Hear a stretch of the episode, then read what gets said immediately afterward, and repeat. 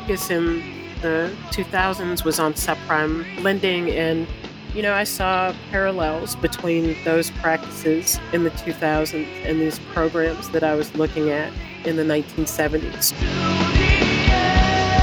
The mortgage market is being flooded with money, and there's an intense demand, but the housing stock that is available to African Americans is one that, for many of these homes, they're not actually in the condition to survive the life of the mortgage.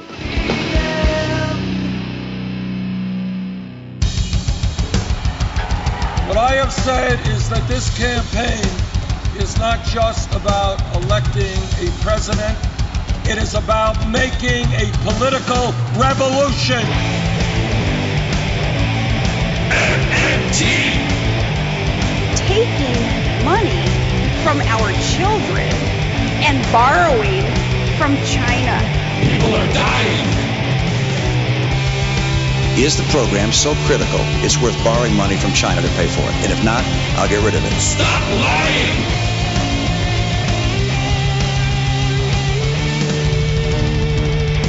I want the truth.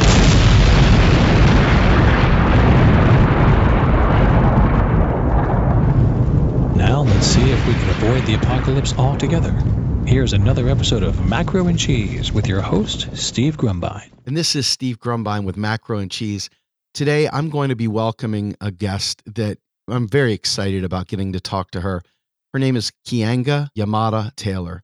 She writes and speaks on Black politics, social movements, and racial inequality in the United States.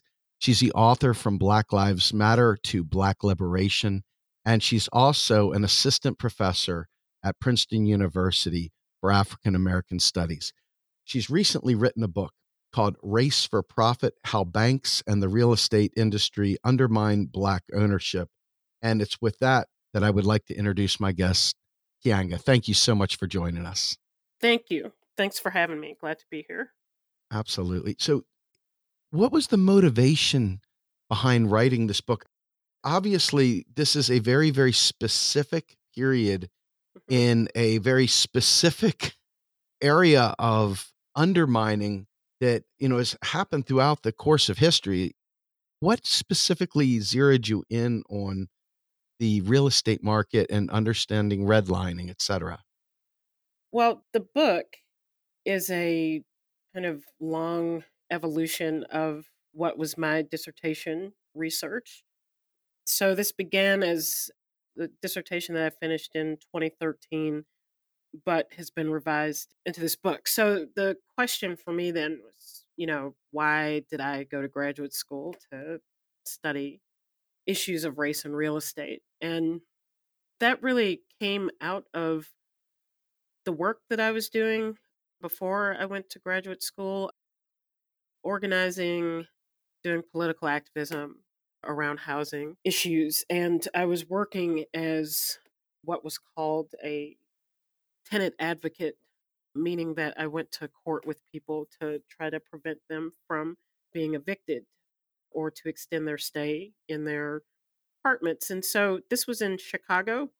And when I first moved to Chicago from the East Coast, kind of first thing that was evident to me was how deeply segregated the city was. And then when I got involved in this particular work, I really got interested in how that came to be. And, you know, there's a lot of work about African Americans in public housing in Chicago that's been a whole basis of study unto itself. But my experience working with tenants and low income homeowners was that the vast majority of African Americans were not housed in public housing, but found their housing in the private market, either as renters or buyers on the low end.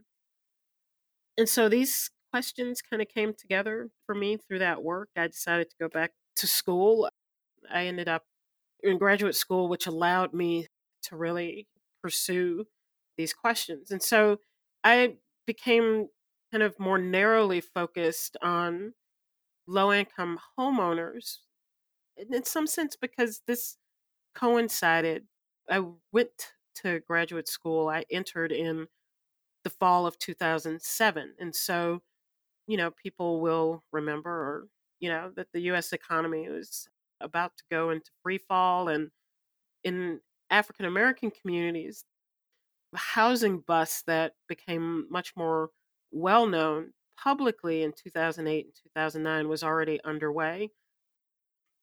And so I was interested in the relationship between federal government and housing. I the focus in the 2000s was on subprime lending and you know, I saw parallels between those practices in the 2000s and these programs that I was looking at in the 1970s. So all of these things came together and kind of led me down the road to this research. And, you know, I really changed the book and spent a lot of the last three years working to, you know, revise things that I had written in 2012 and 2013. And you know, these questions about race and housing are always just beneath the surface in US society. And so, you know, it's definitely a topic that has held up over time and certainly held my interest in it. That's very powerful. I mean, I grew up during the 70s and witnessed the long gas lines and it felt like every day was gray in the mm-hmm. 70s. It, it really did feel like a very bleak period of time. And the focus of this book seems to have taken place, you know, during, I guess, the end of the 60s and into the early 70s and Yeah. so forth, as changes really started occurring in what I would consider to be the neoliberal era, when the federal government stopped spending on the people and started instead entering into these public private partnerships. You Mhm. speak quite a bit about that in this book. Can you talk to us about what you saw as the effects of these public private partnerships in particular in the real estate market? Sure. I mean, the first thing I, would say is that I think neoliberalism is certainly a distinct economic and political phenomenon that emerges in the 1970s. In some sense, I think it's more than just privatization, it's more than just public private collaboration because I mean, if you know, you look at the role of the US government has always been quite fundamental in facilitating conditions for a thriving market. So there's always been a kind of public private collaboration. The housing programs and housing policy that is really first created for the first time in the 1930s is certainly a collaboration between the private sector, the real estate industry, the real estate and banking industries, and the federal government. And so, what I'm looking at that is different in the late 1960s is that this is a public private partnership aimed at transforming low income renters into low income homeowners. In the previous period, in the 1930s, there was an effort certainly to expand homeownership and to expand it into the ranks of working class people to enlarge the base of homeowners in the US. But as you know, many people know now, African Americans were cut out of that. And the, the low income housing that was developed in that period was in public housing. And so this is not public housing, this is the promotion and facilitation of low income home ownership. And so this was in many ways it was unprecedented that it was the result I think of three different factors. One, I think that there was a market opportunity because by 1960 the white housing market had begun to saturate, meaning that almost all white people who could be homeowners were homeowners.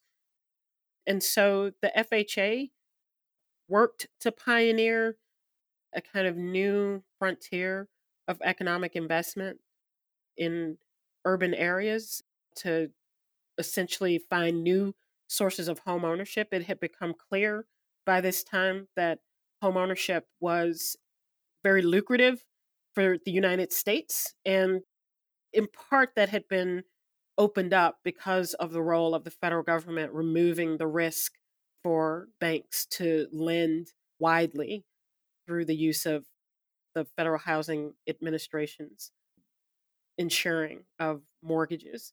So that was one factor. Another factor, I think, had to do with Black demand. African Americans are moving into cities. The second wave of the Great Migration really takes place from 1940 to 1970 when 6 million Black people move from the South into urban enclaves across the North and the West Coast. And when they move out of the South, Black income rises to such an extent that African Americans can actually become homeowners. White people are leaving the city. Their exit is being subsidized by the federal government to outlying suburbs. And so this creates more housing opportunities in the city. And so there becomes an opportunity to match Black people, aspiring homeowners, with existing properties in the city. And so the FHA, as early as 1954, begins to actually relax its redlining restrictions and refusals to guarantee mortgages for African Americans. The 1954 Housing Act creates a small experimental program that will allow for Black, you know, they never talk specifically about race, but will allow for urban based residents who are living in urban renewal areas to have their loans insured. The problem, of course, is that the FHA doesn't lend money, it only guarantees the loans. And so there's still an overwhelming reluctance on the part of banks and other lenders to make loans to African Americans. And so, despite the kind of changing policies of the FHA, there's still a lag.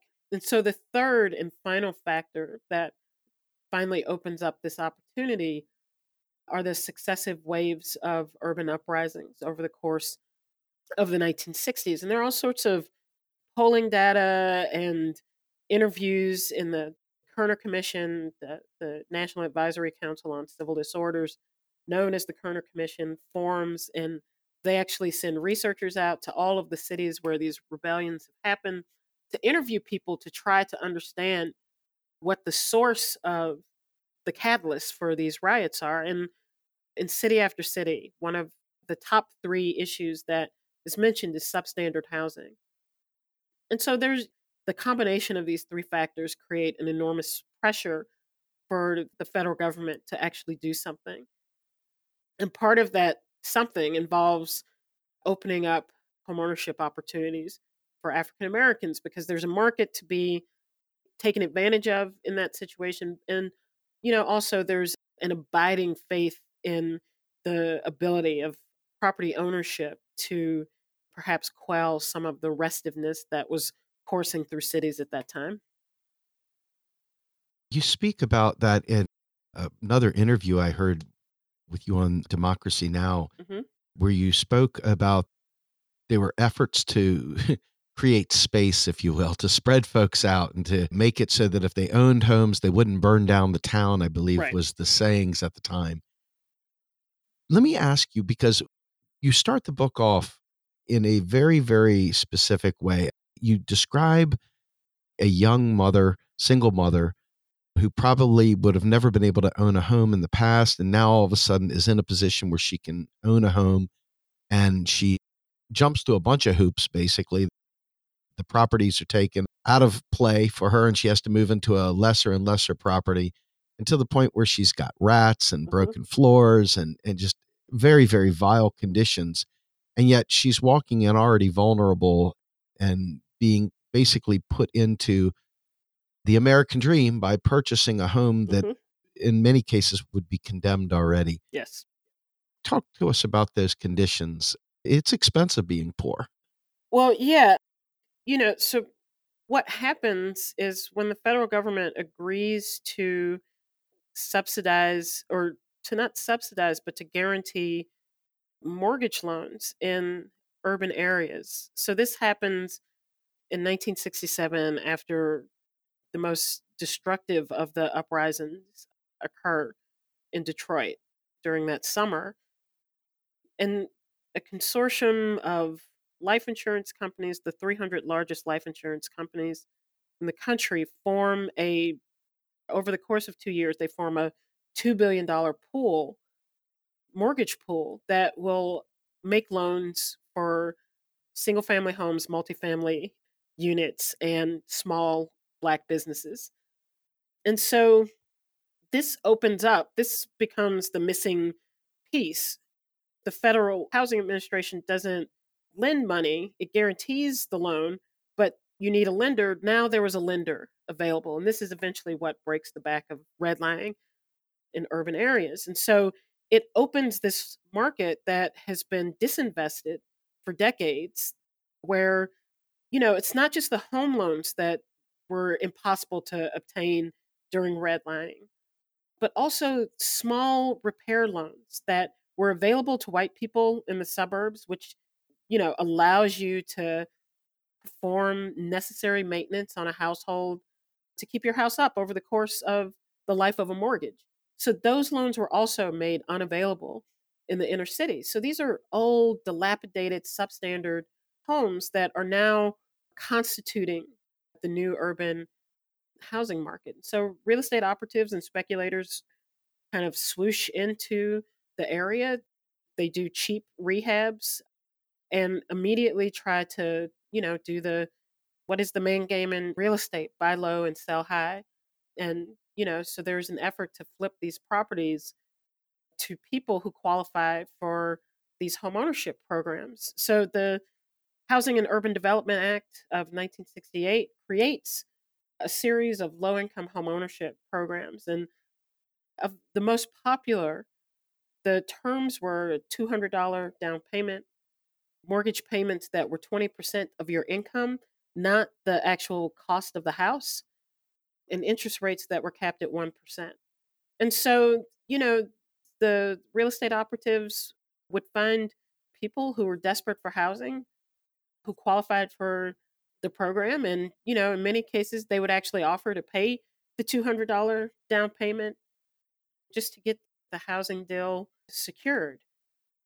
And, you know, women like Janice Johnson, who is the woman that you're describing that I write about at the beginning of the book, you know, moves into the house and within a matter of weeks realizes that the house is actually falling down around her.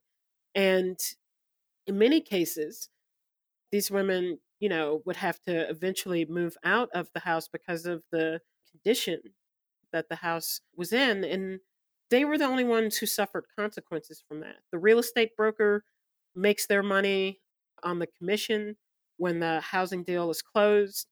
The mortgage banker, which was the primary source of finance in these communities for these programs, they made money on the front end of the deal by securing a loan, a home loan in the first place. Then they made money again on the back end of the deal because of the closing costs. And so, in the event that a homeowner would walk away or foreclose on the property because of the FHA mortgage guarantee, the lender was insured to get their entire loan back in addition to the fees that they had already accrued having made the loan in the first place. And so, you know, one official described these home ownership programs as like doing business in heaven, that you can't lose money. And this was the benefit of companies connected to the real estate industry. And, you know, for a lot of families like those of Janice Johnson, they were left with shattered credit and you know, without a proper environment to raise their family.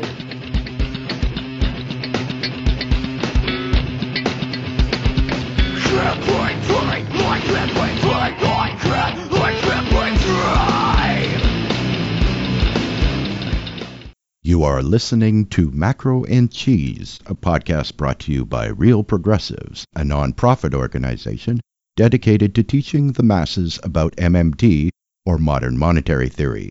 Please help our efforts and become a monthly donor at PayPal or Patreon. Like and follow our pages on Facebook and YouTube, and follow us on Periscope, Twitter, and Instagram.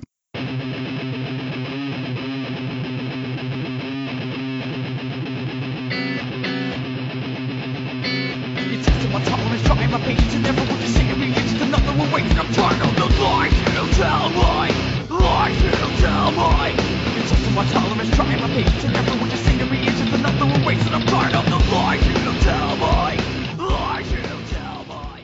this absolutely terrifying. And I love Michelle Alexander's quote on the Mhm. front of your book a horror story in racial capitalism. It Mhm. really is. And I think to myself, if I can marry the two of you together momentarily, the new Jim Crow, Mhm. I mean, we're watching right now before our very eyes as these same players, albeit not the real estate agents, same similar predatory behavior as marijuana is legalized, and the very same people are profiting once again off of it's systemic and it happens over and over and over again.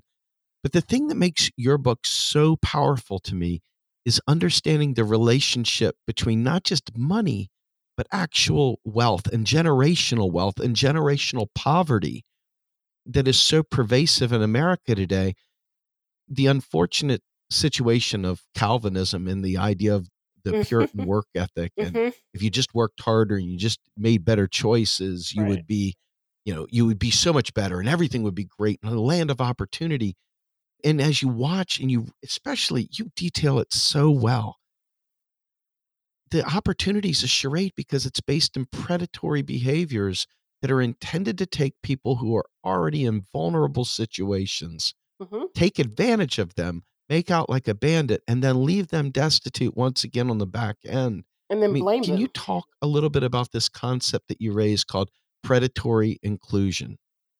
Yeah, I mean, predatory inclusion was a way for me to talk about two things. And so, one of the kind of central premises of American liberalism over the second half of the 20th century was that among some, there was a recognition that Black people suffered from racial discrimination and exclusion. And exclusionary policies and practices, Jim Crow segregation being perhaps the most extreme, but across the urban north and outside of the south, there were all sorts of exclusionary mechanisms in place that kept African Americans segregated, whether it was written into law or not. And of course, housing is the most prominent of these, from racially restricted covenants, you know, to the FHA ban on redlining in cities and thus banning mortgage loans for African Americans, that there are a number of segregative mechanisms that keep African Americans excluded and isolated.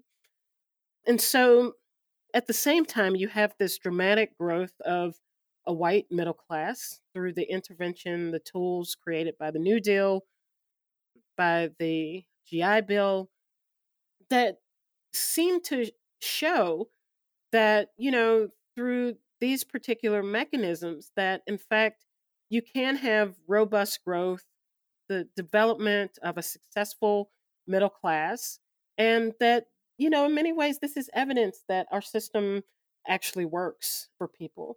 And so the issue is not the systemic failure of capitalism or the American system of governance. The issue is exclusion because if Black people had access to the same mechanisms that created the white middle class, then, you know, they too could do the same thing. And so, what we need to do is find ways to integrate Black people into the system instead of continuing to exclude and lock them out. So, inclusion becomes the motivation of this kind of post World War II liberalism.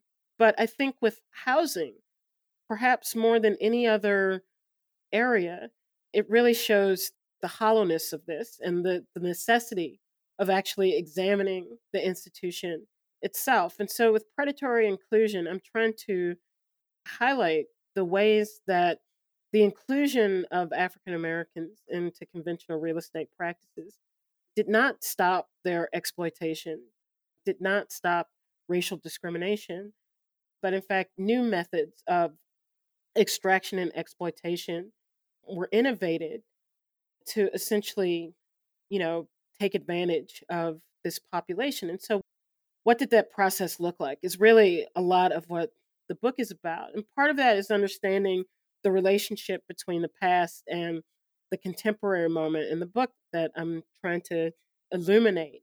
And that is, is that after decades of disinvestment and underdevelopment, that once redlining ends and once racial discrimination in housing is declared to be illegal, the conditions that had been created by those practices over you know a previous 50 60 70 year period prior to the end of redlining and before the fair housing act then become evidence for why african americans should be treated differently in the marketplace meaning that the substandard housing in black communities the empty lots the dilapidated housing the concentration of poverty, the lack of opportunity in urban areas become evidence as to why these areas should be considered risky.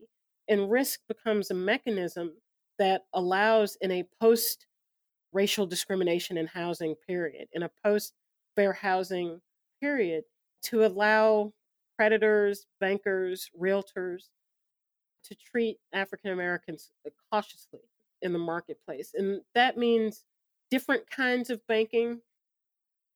That means later it comes to mean higher interest rates on loans, different kinds of loans that are, you know, supposed to absorb this risk. But in the period that I'm looking at, in particular, we're looking at banking practices and how because of the perception of risk, because of the conditions in black neighborhoods, big commercial banks continue to refuse to lend in black communities.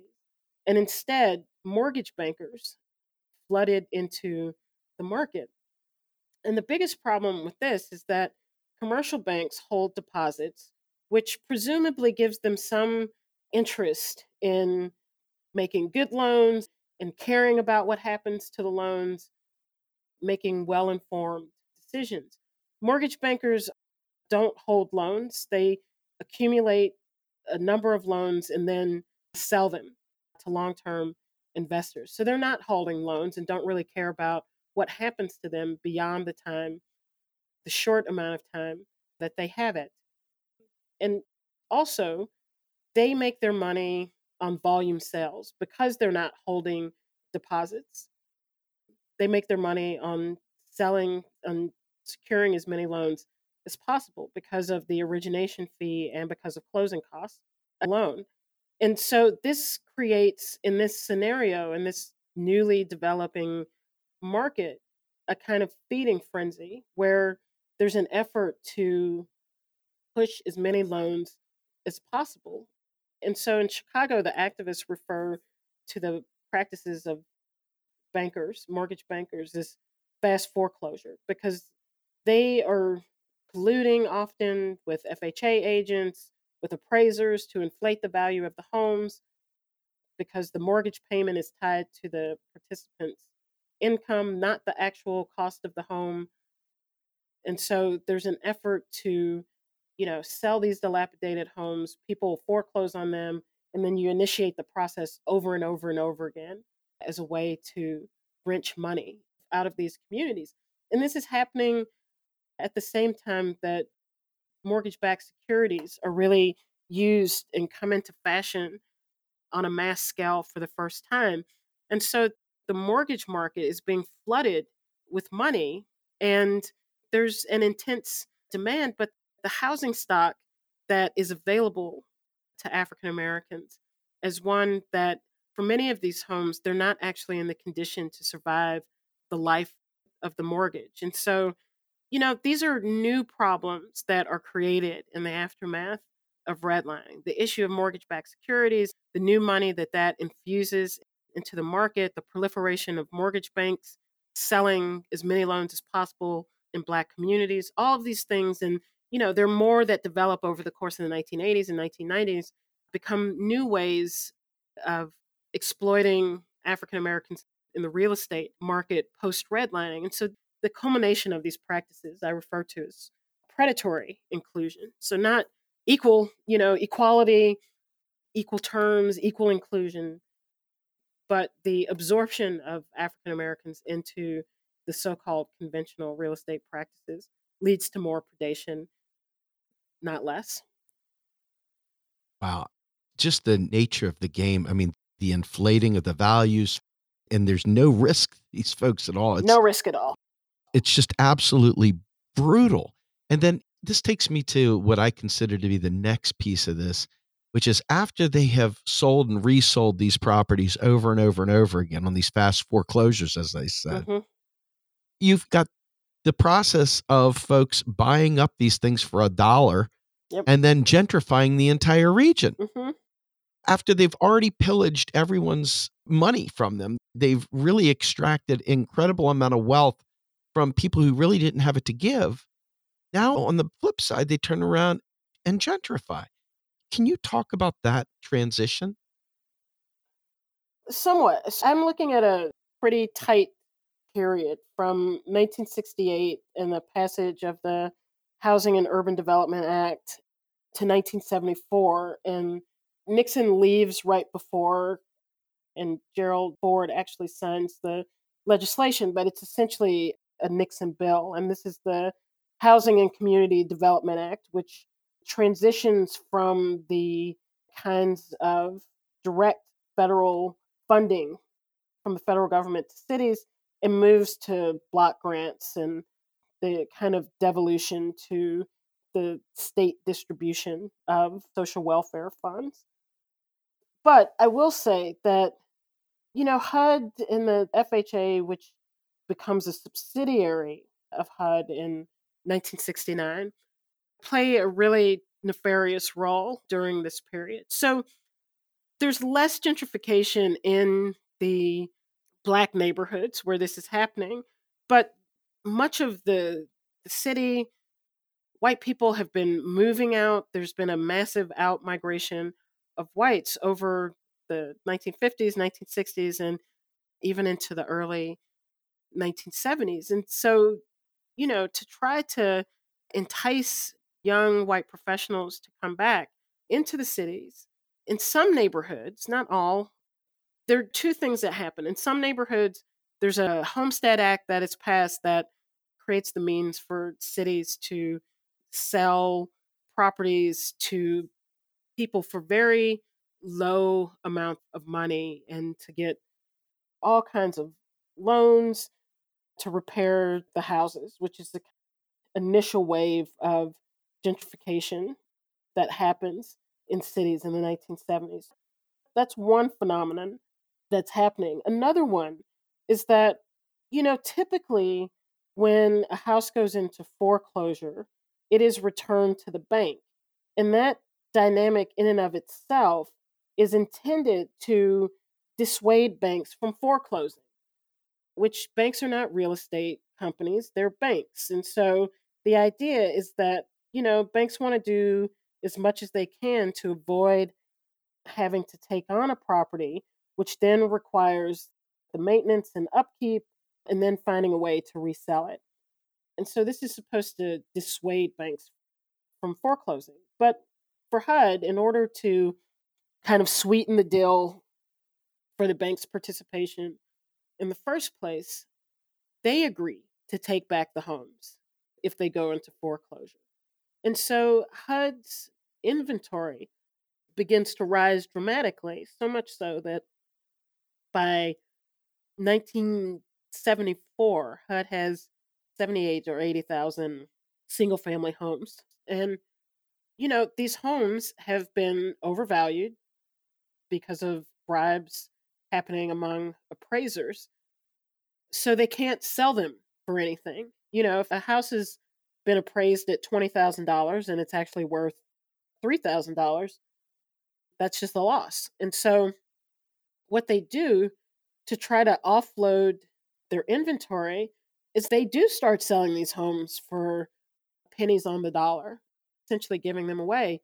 And who are they selling them to? Who is in a position to just buy up dilapidated, falling apart houses? It's speculators who then initiate this process all over again.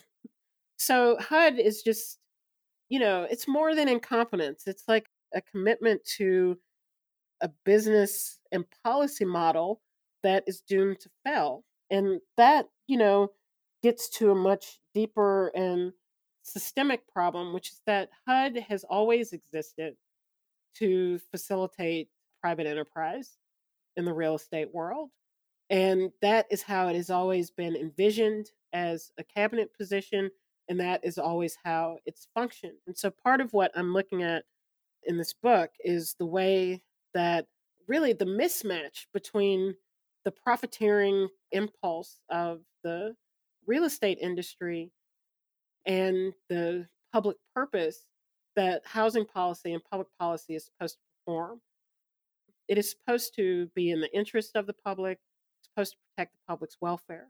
And so profiteering and the public's welfare and public interest don't really go together, they don't match. And this is part of the conflict within HUD that has produced a kind of ineffectiveness or just outright destructive programs for the entirety of its history. There's no moment in time when HUD has not operated as a completely dysfunctional organization because from its inception, it's envisioned as a tool for the private sector to, you know, figure out how to play, you know, more of a role in housing policy and urban development. And the problem, I mean, one of the reasons why in this country we continue to have such a dramatic shortage of safe, sound, and affordable housing for people is because it's not profitable. It's not profitable to house poor and working class people. And when the federal government divests itself from developing, building, managing any housing and completely outsources it to the private sector, well, there's, you know, the private sector makes money building million dollar condos, not building 700 square foot, 1,000 square foot homes for, you know, two or three people at a time. There's no money in that. And so this is why we never have effectively solved the so called housing crisis. And, you know, it's about the relationship between the public sector and the private sector that inevitably and almost always ends up creating policies that bend to the will of the private sector to the detriment of the general public. The public purpose to me is a very, very key term there. I don't think we've seen a government serving the public purpose Mm-hmm. in many, many years. And in fact, I think the term public purpose has long been lost in just general society. Mhm. We've gotten to the point where we feel like our government is so inept, so incapable of doing great things that we just assume that we have to rely on the private sector. Right. But as you eloquently stated, the conflict of profit motive and public purpose couldn't be further at odds with one another. And so, how do you reconcile that? And and I guess that brings us to some modern day stuff as Mhm. it stands now. Is you've addressed a very specific period, and we've gotten to see the impacts that it's had not only on African Americans but the exacerbating of the wealth divide as there are people profiting off of the misery. But now we enter into an era where we've witnessed wages flatline for 40 plus Mhm. years. We've witnessed great wealth divide. It's now leaving many, many others, not just minorities behind. And now it's leaving the entire middle class behind. Mhm. And you've got a person in Bernie Sanders and Alexandria Ocasio Cortez and others like Ilhan Omar that are advancing bold policy proposals within this Green New Deal construct. And one of the most recent ones that has come out is housing as a right. Mhm. And by definition, that would have to be public purpose. Yes. Housing as a right doesn't say housing as a profit motive. Right. Housing as a right is a very different construct.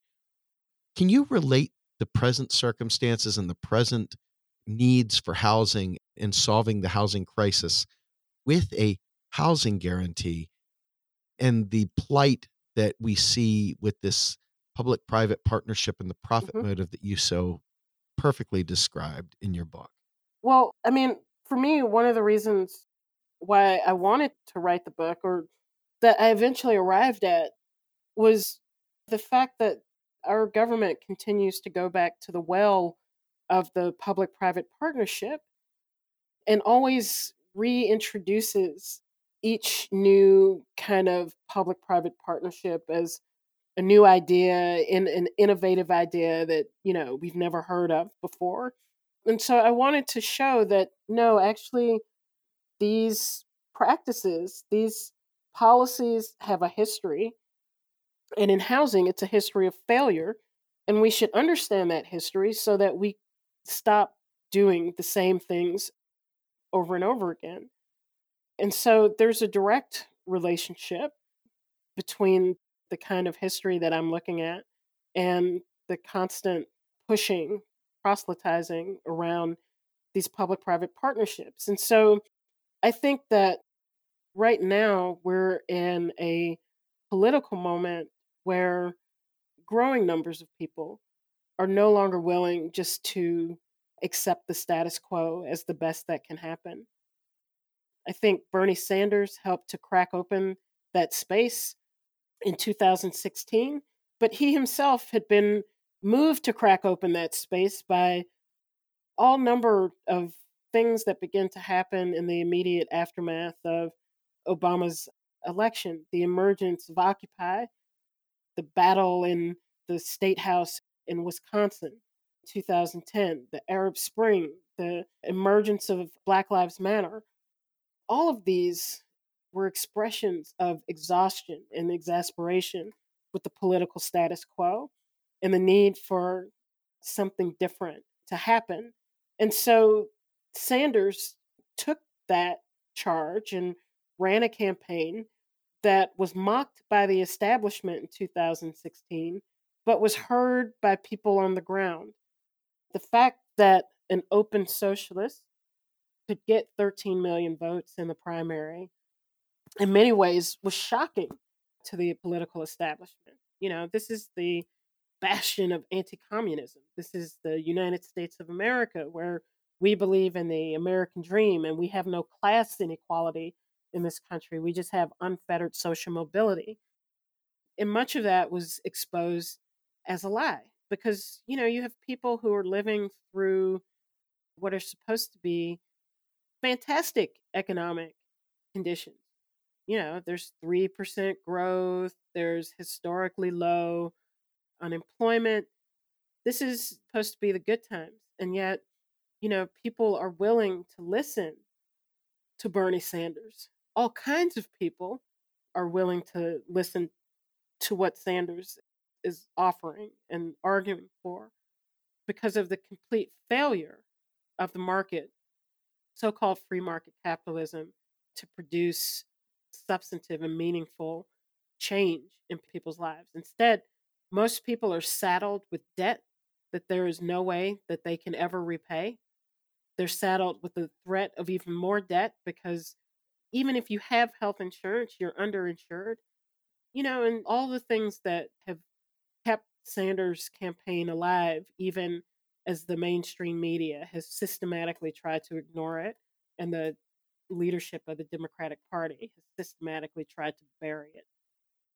And so this means that there's a new opportunity to at least think about doing things differently.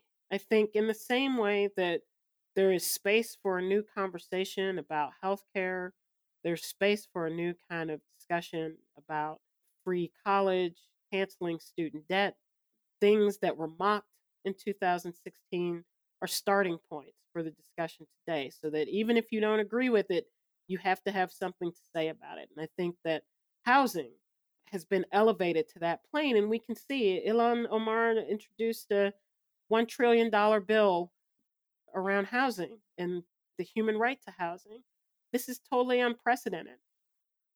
And, you know, of course, there would have to be a huge political struggle and battle for that to happen. But we are having the conversation in ways that four years ago, eight years ago, I mean, you couldn't broach the subject, let alone have a congressperson actually introduce a bill. And so we have to take advantage of this political opportunity, political moment to build the kind of forces that are necessary on the ground to force the Neanderthals of the Republican Party to succumb to the will of the majority of people, but also the neoliberals at the reign of the Democratic Party. So there's a lot of work to do, but the space has opened considerably wider for us to engage in those battles. This has been an absolutely fantastic discussion. I really appreciate you taking the time with us. And I hope I can have you back on for part two because I have so much more I want to talk to you. Yeah, about. sure. I know, I know. well, Well, thank you so much. I appreciate it. thank you so much. And Keeanga, I really do wish you well. Thank you so much for writing this great book. And we look forward to talking to you again soon. All right, cool. Thanks so much.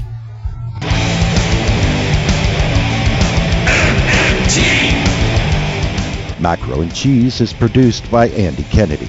Descriptive writing by Virginia Cox and promotional artwork by Mindy Donham. Macro and Cheese is publicly funded by our Real Progressive Patreon account. If you would like to donate to Macro and Cheese, please visit patreon.com slash realprogressives. I want the truth.